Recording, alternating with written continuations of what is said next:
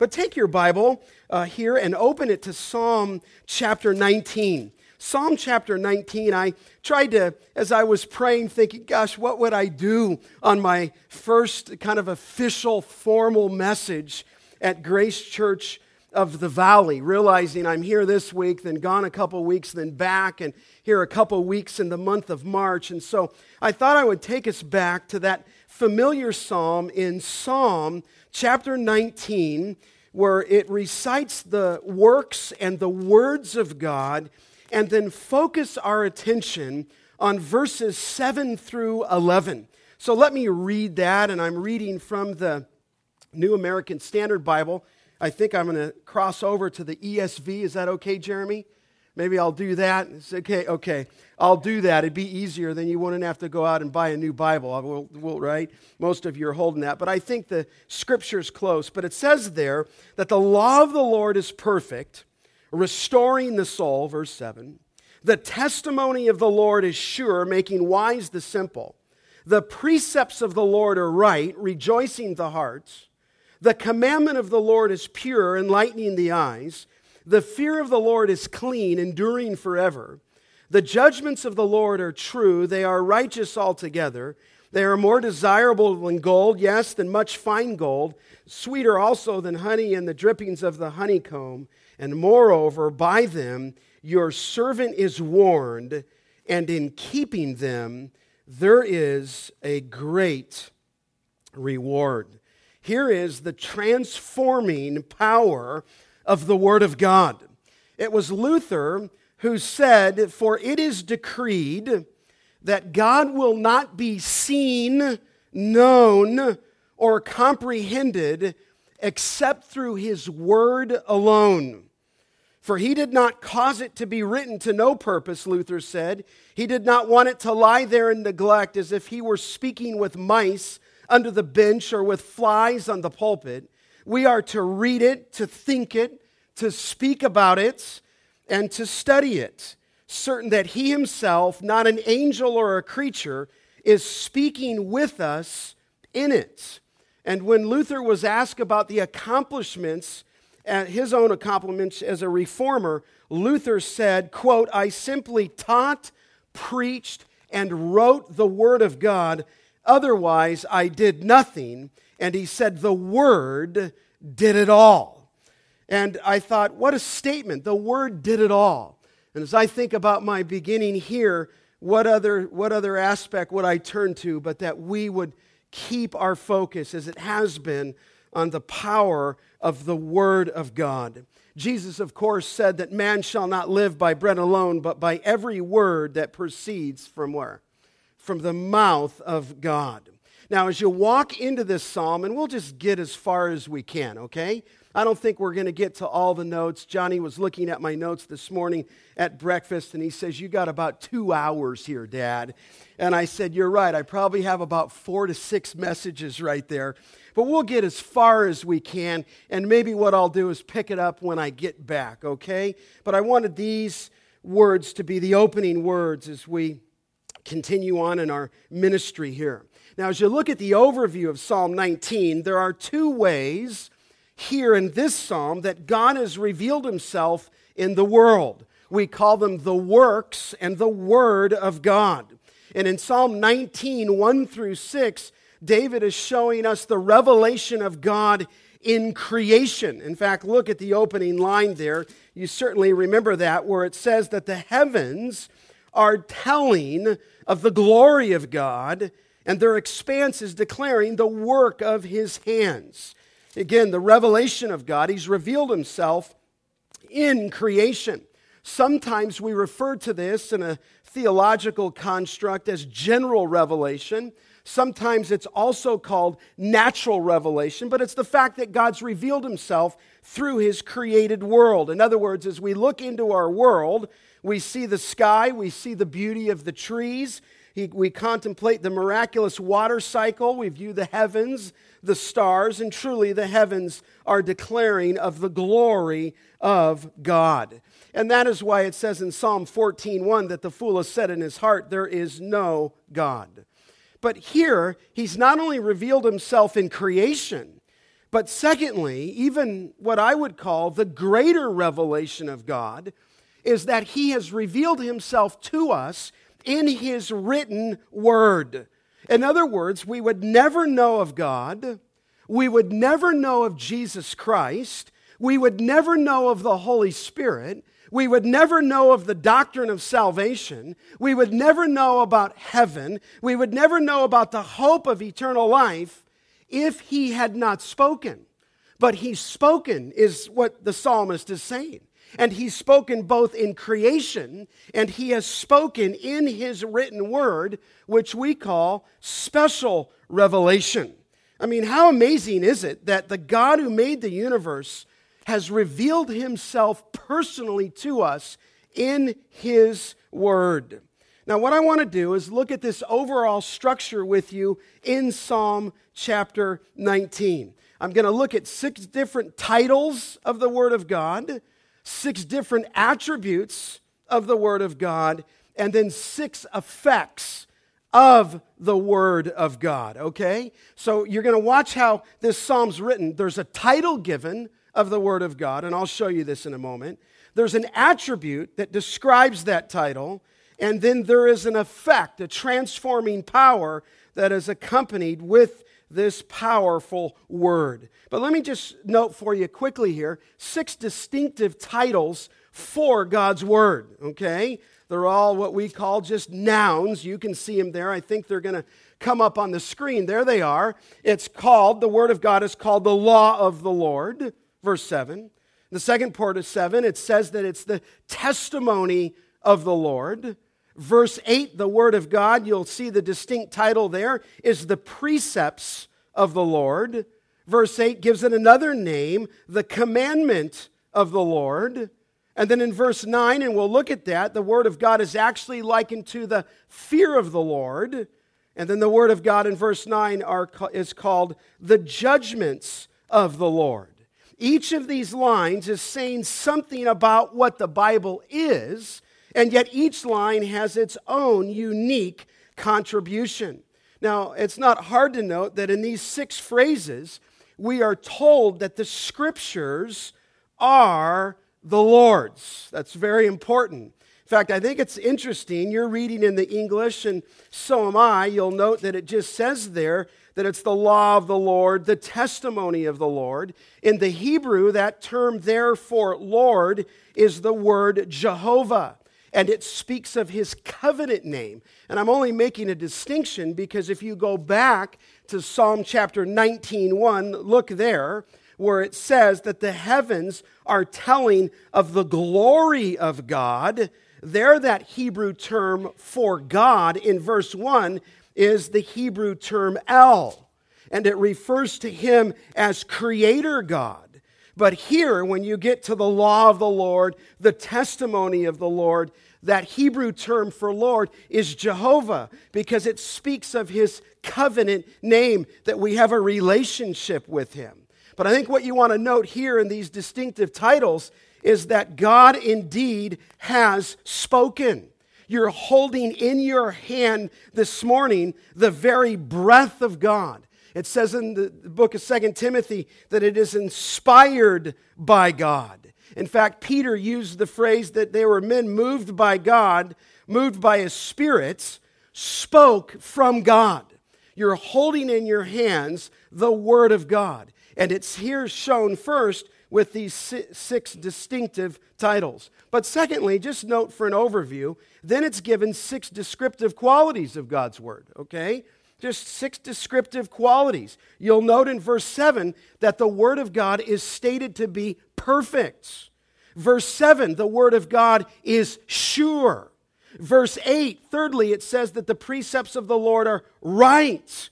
And then the fourth one in verse 8, it says that the commandment of the Lord is pure. It says in verse 9 that the fear of the Lord is clean. And it says that the judgments of the Lord are true. So, as these qualities describe, if you will, the titles, the Word of God is stated to be perfect. The Word of God is stated to be sure, right, pure, clean, and true. But would you just note, thirdly, though, there's six transforming effects of God's word in the life of the believer. You could see it there beginning in verse 7 that the word of God restores the soul. Verse 7, the word of God makes wise the simple. Verse 8, the word of God rejoices the heart. Verse 8, the word of God enlightens the eyes. The word of God here, as its effect, endures forever. And verse 9, it's righteous altogether. Those first four effects are what the scripture does for men. The remaining two there and those effects are what the scripture is in itself. So each line of God's word breaks down with a distinctive title for God's word, a descriptive adjective for God's word, and a beneficial transforming effect of God's word.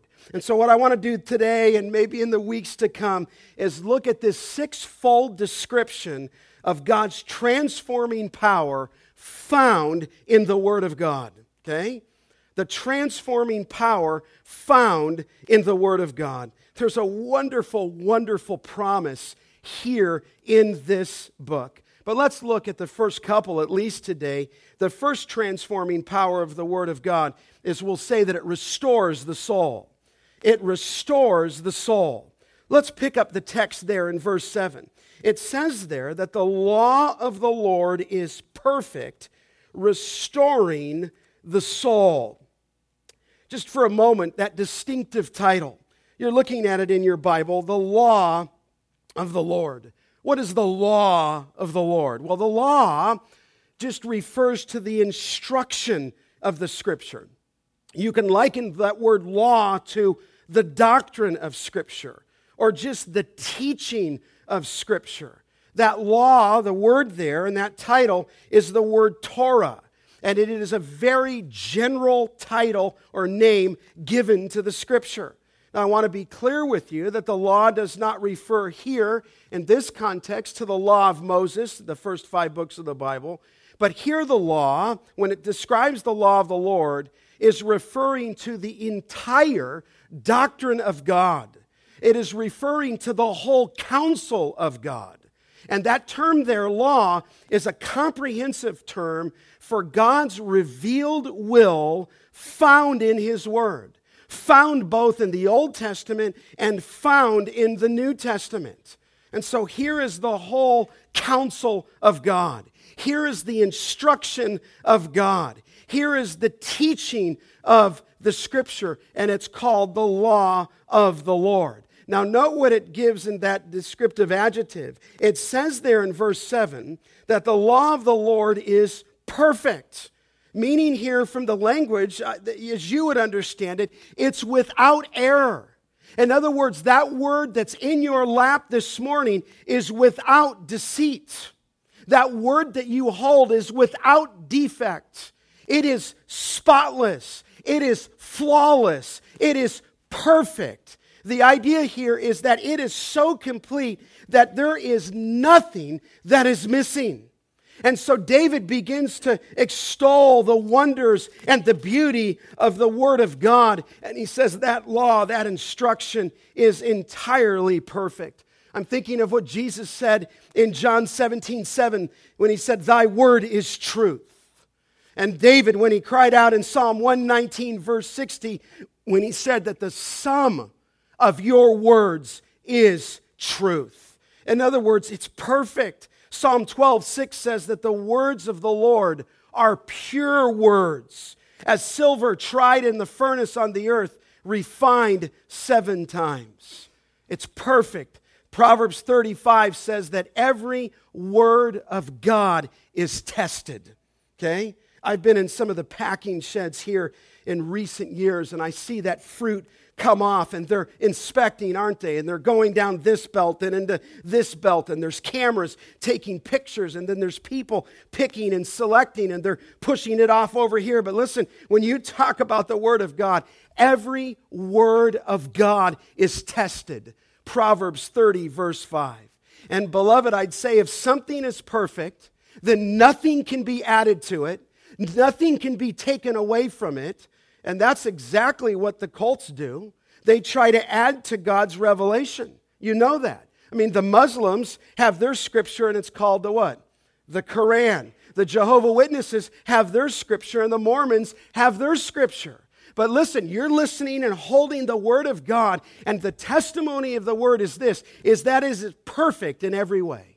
Spurgeon, the great preacher, said, It is a crime to add to it, it is a treason to alter it, and it is a felony to take from it.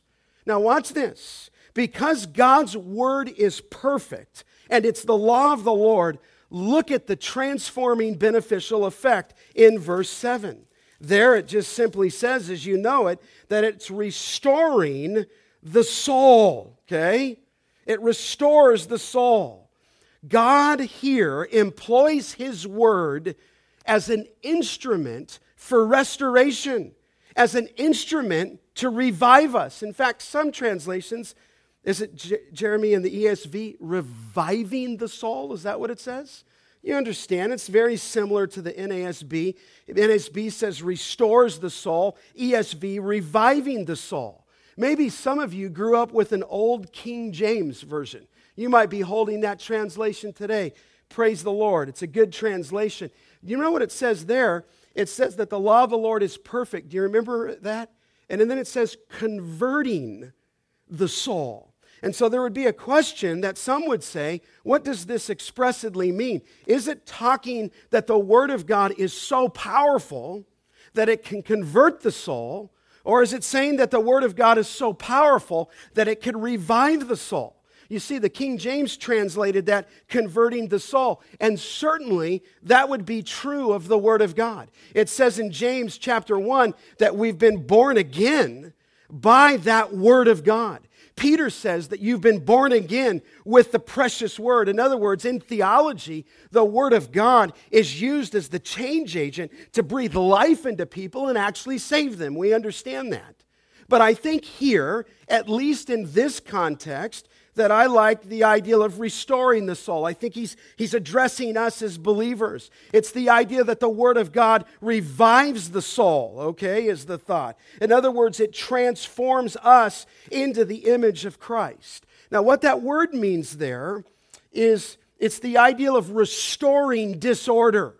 In other words, something, when you look at that word and trace it, something is decayed and it's brought back. It's the ideal of something that would move towards death and then it's brought back. It's the idea that something is sorrowful, but then it's revived. The, the ideal of this word here is an imparting of the newness of life. It's the ideal of bringing something back to a, a state of health, to bring it back to a point of vigor. It's the ideal of the quickening of something that has fallen asleep.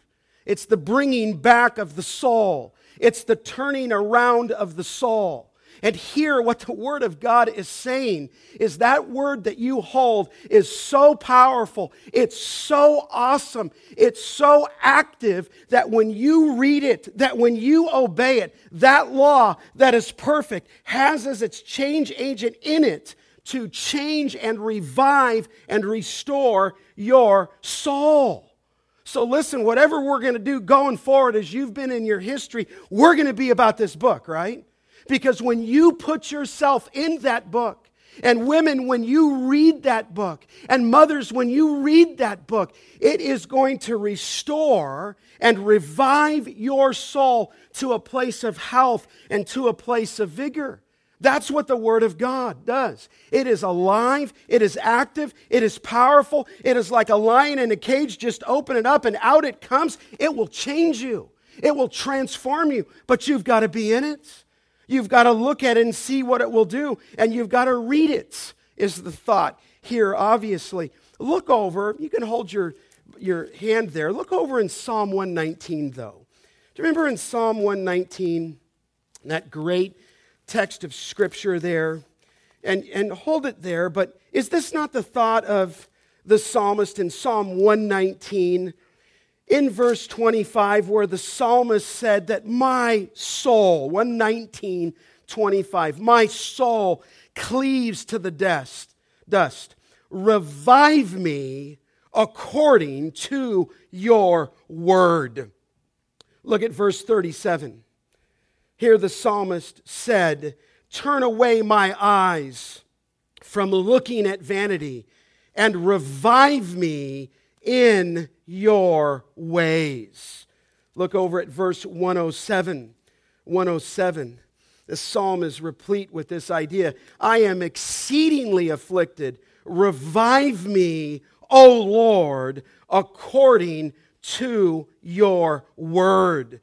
In other words, God has set up within our sanctification process the restoration of our soul, but what he uses to do that is his precious word. Look down in your Bible at verse 149 in that same chapter, where he says, Hear my voice according to your loving kindness. Revive me, O Lord, according to your ordinances. And there's more in that psalm.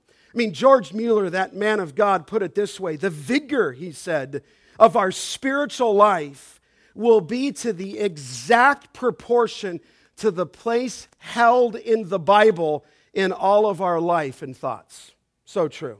He said, the vigor of our spiritual life will be in the exact proportion to the place held by the Bible in our life and thoughts. You've got to be in the Word. In fact, I, I brought the plan that I read. Maybe you'd say, I, I do more than that, Pastor. I brought a few of these, a few extra. I got this off the website, the Gospel Coalition. It's reading through the Bible in two years. I like this one the best. Some of you like to read through the Bible in one year. This one, you read through the Bible in two years, and you read through Psalms twice every year and Proverbs twice every year. So, in the course of two years, once through the Bible, four times through Psalms, four times through Proverbs. I've got my little twins who are 12 on this plan, okay? And I'm on the plan. But whatever plan you're in, you need to be in the Word of God. My little, one of my little twins this summer read through the whole Bible in the summer, and she's 12. So listen, I don't know where you are in this, in this journey that the Lord has you on, but you got to be in the book. And, and when you're in that book, the promise the hope is here that it will revive and restore your soul. I remember when I was in Chicago, I'd never been living in an area where there was snow. And we moved into this house, and one of the things I noticed is when you walked on the porch, there was this um, lamp. It was the outside lamp on the porch, and it was all rusty and just looked horrible. And I just thought, okay, we should get a new one of those. And one of the guys helping we moved in said, Oh, no, that doesn't need, you don't need a new one. You just need some polish on that thing. I said, That thing is toast. Look at that. I mean, it's just brutal. You know, looked like something out of the Viking era, you know. And uh, he says, No, just take it down. He took it down. We went to the store and brought some polish. And we began to polish that thing. And sure enough, he was right on. As we polished that thing, the brass and the shine came back, and it looked as good as new with a little of that polish. Listen, as you take that word and you put that law that's perfect and you put it inside in your soul, God promises you in the scripture that He will revive you. He will breathe new life into you. He will sanctify you. He will put you in the path of where you need to go. And maybe you say, Well, Scott, I, I have felt a little bit cold. Well, let me ask you are you reading the Word of God?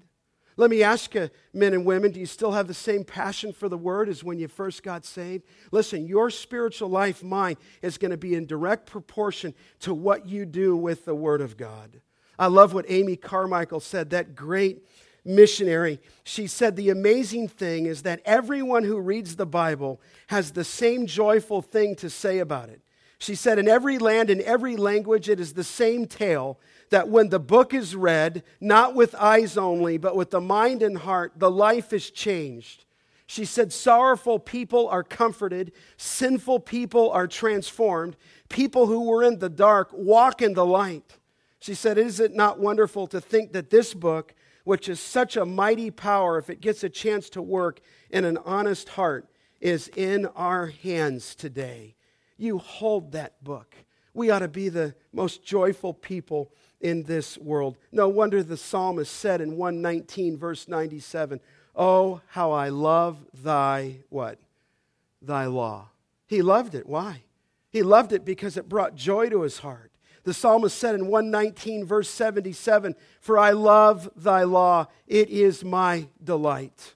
Psalm 119, 113, he said there that I love thy law. Why would he love the law? Here's why it's perfect. And the reason that he loved the law was because when he read God's word, when he read the whole counsel of God, when he poured over the psalmist what he had at that point, the, the word of God brought joy to his heart. In fact, the psalmist said in 119, 165, Those who love thy law have great peace. Certainly, you could quote with me, could you not? Psalm 23, you know by heart. The Lord is my shepherd, I shall not want. He makes me lie down in what? Green pastures. He leads me beside still waters, and he what? Restores my soul. So, how does the shepherd restore your soul? By the agency and by the means of the Word of God. And this is why the, Hebrew, the writer Hebrews said, Do you believe this? That the Word of God is living and what?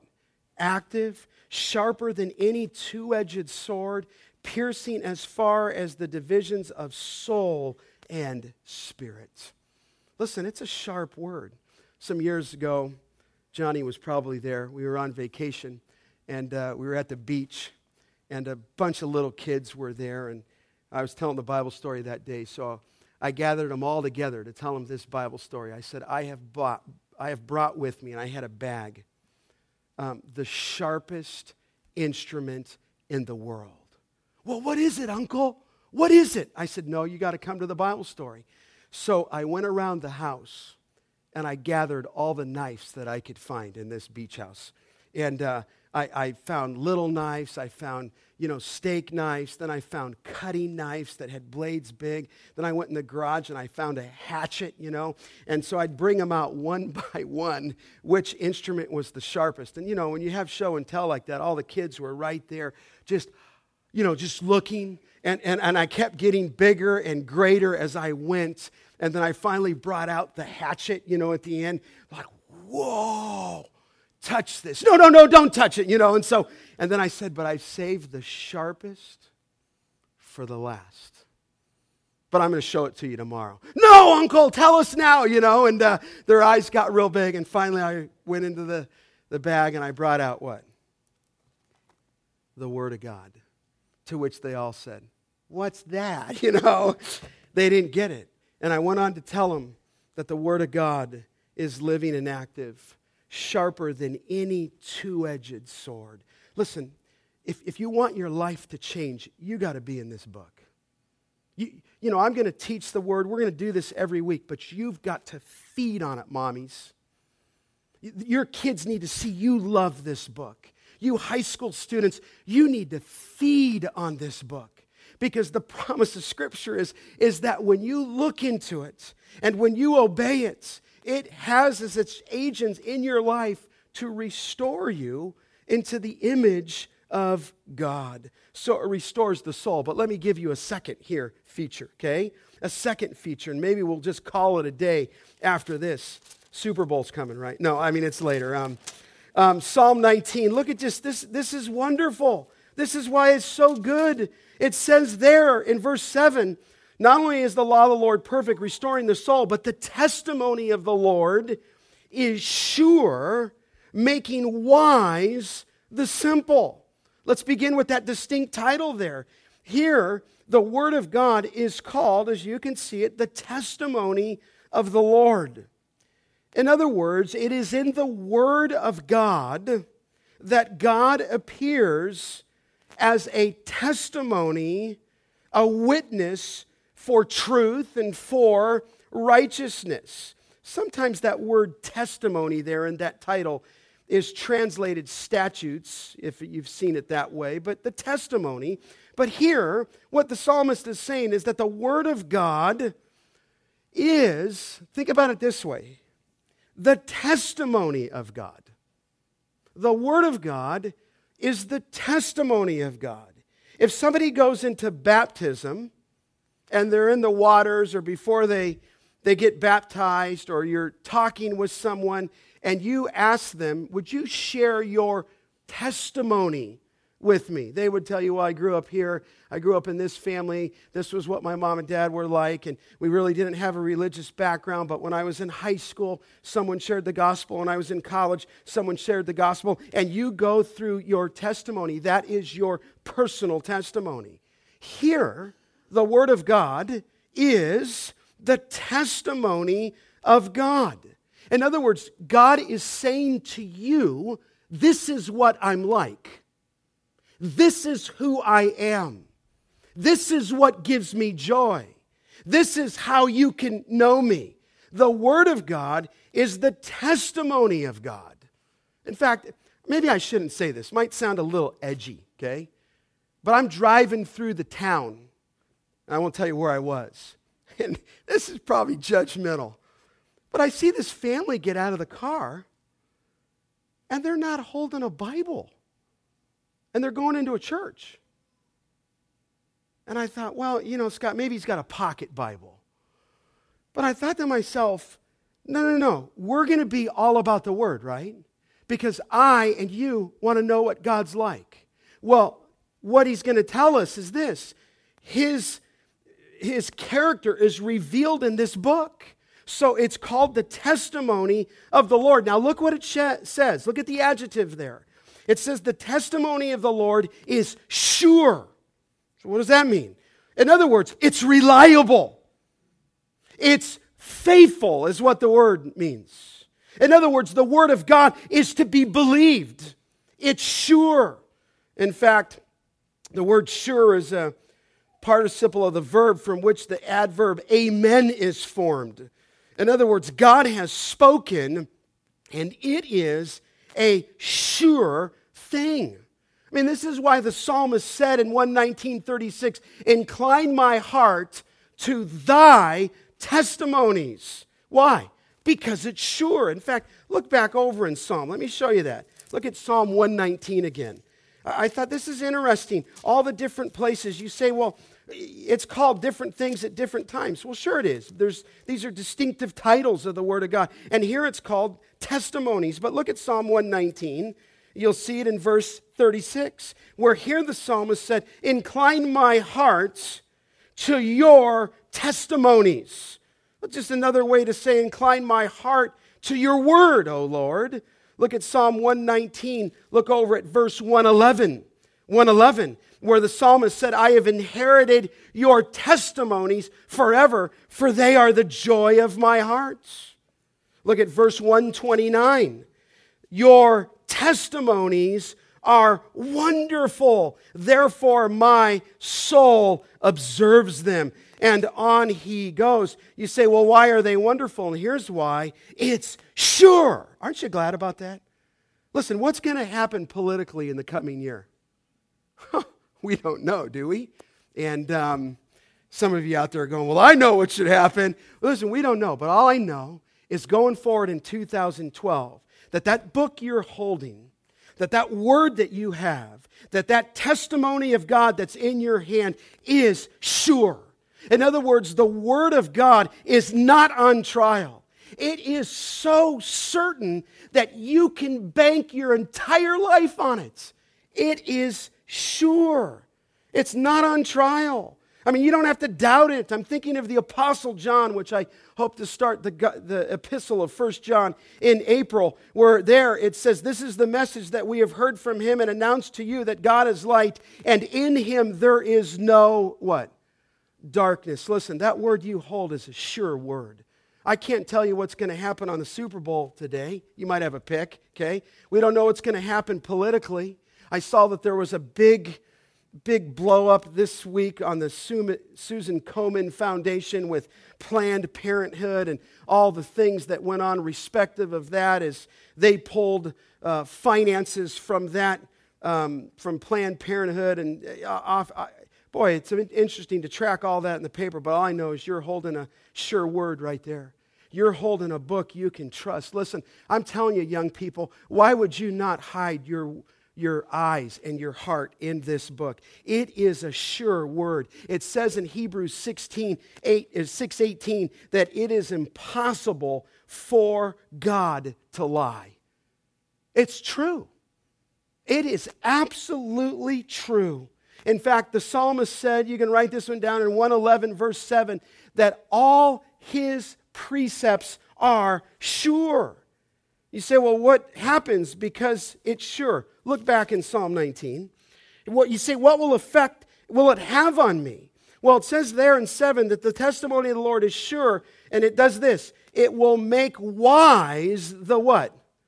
The simple. Now let's just talk about that and we'll close it out here. Make wise the simple. Now, what is the simple? He's going to say, listen, if you're in this book, it will not only revive your soul, but it will make wise somebody who's simple. And then you think, well, somebody who has like a simple faith or somebody who's simple minded. Sometimes we could mean that in a very positive way, but that's not the teaching here in this scripture. When you have somebody here, verse 7, that's simple, in the scripture, the Hebrews looked at that as someone who was naive. Someone who was simple was naive. Someone who was simple was someone in the Word of God who was foolish. In other words, the simple minded in the Scripture was someone who was open to the entrance of good or evil, would be the thought. In other words, they're open to persuasion. You might even say of a young person, they are easily seduced, would be the thought. They're taken away. In fact, it says in Proverbs 14 15 that the naive believes everything. That's the best way to see it. Someone who's simple is naive, and who is naive is the one who believes everything. In other words, there's no discernment in that young man or that young woman. In fact, Proverbs 7 7 says that I saw among the naive and discerned the use a young man lacking sense. That's the thought here. It's a young man lacking sense. So it refers to those who need guidance, to those whose mind are easily opened, if you will, easily inclined, and without wisdom of their own. I remember sharing the gospel with someone down at UCLA in Westwood one time, and they introduced themselves to me as an open minded philosopher. And I thought there could be nothing further from the truth, right? If you're open to everything, then you're open to both truth and error. So here, you got someone who's simple. They're open to be persuaded. But watch this. Look at the text again in verse 7. For somebody who's in this book, it will make what? Wise the simple. If you want to be a wise mother, if you want to be a wise man, if you want to be a wise student, then you take this book and it will give you a wisdom, David said, beyond his teachers. David said in Psalm 119 that he was smarter than all of his teachers because he loved the Word of God. In fact, Psalm 119, verse 130 says, The unfolding of thy word gives light and it gives understanding to the simple. Don't you want to be wise? Don't you want to be a godly father? Don't you want to be a godly mother? Don't you want to be a godly single man, a godly single woman? Then listen, you will go no further than obedience to this because God's going to use this to grant you wisdom. You say, well, what is wisdom here? Wisdom, you understand, is the ability to navigate life um, from God's perspective. I liken wisdom like this. If wisdom is this, if I'm looking and I'm looking at one of those mazes, right?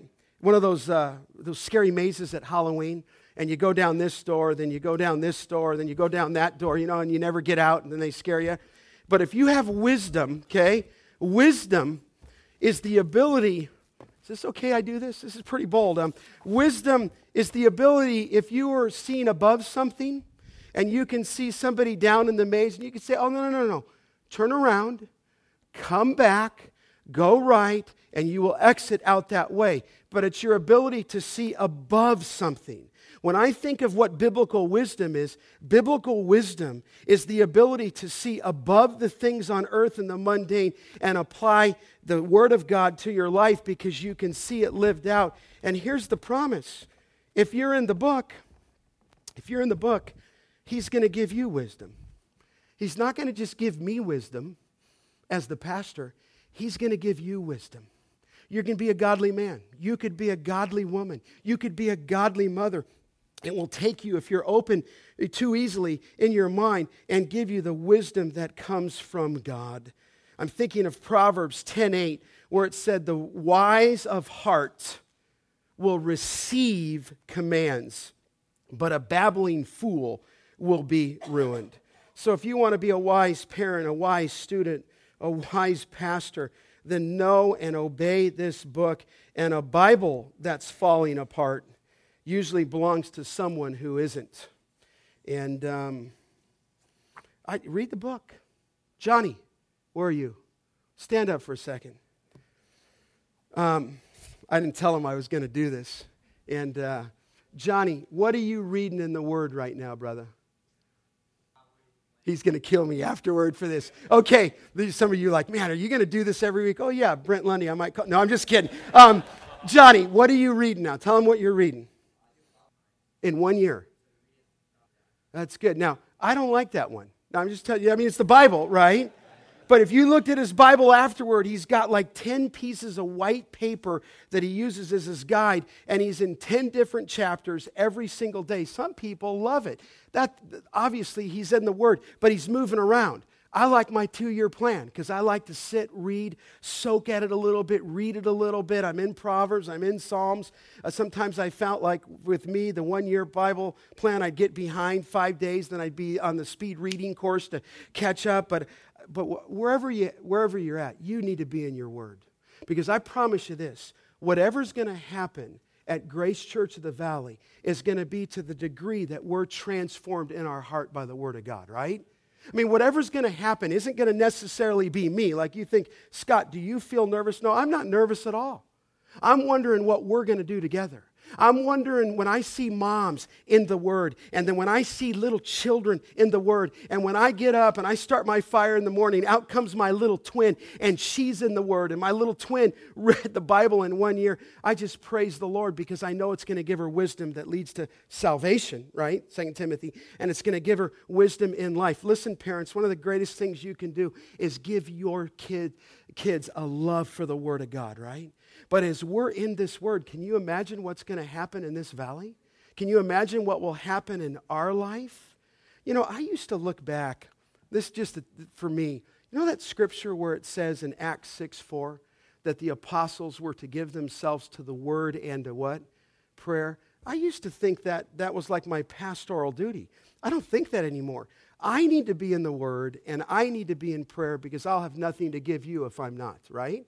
And so the Lord uses that in my life as a change agent, but it needs to be that way for you. So listen, if you want your heart revived, read and obey the book. If you want wisdom, listen, you don't have to read up on the latest strategy of what some uh, radio person says or maybe what some guru says. You read the Word of God and you'll be wiser than all your teachers. But listen, take this book, love this book. If you're not in a plan, I brought a few of these with me.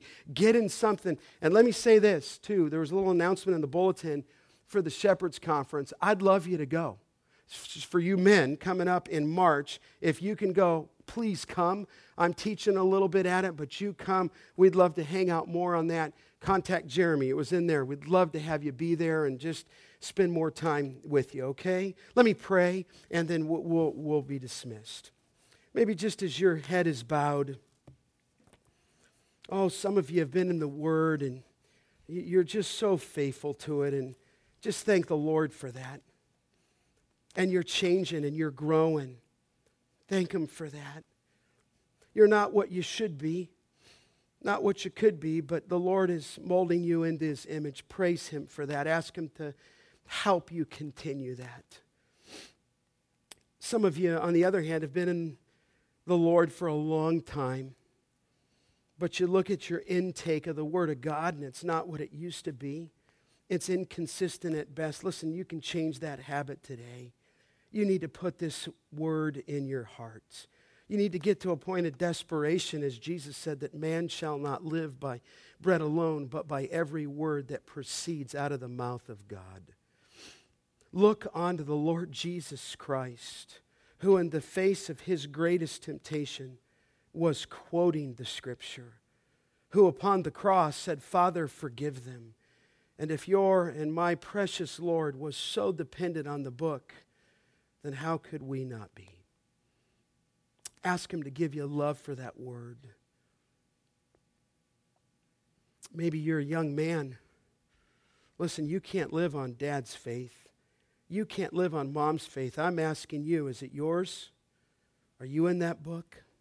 Young women, I'd ask you that too.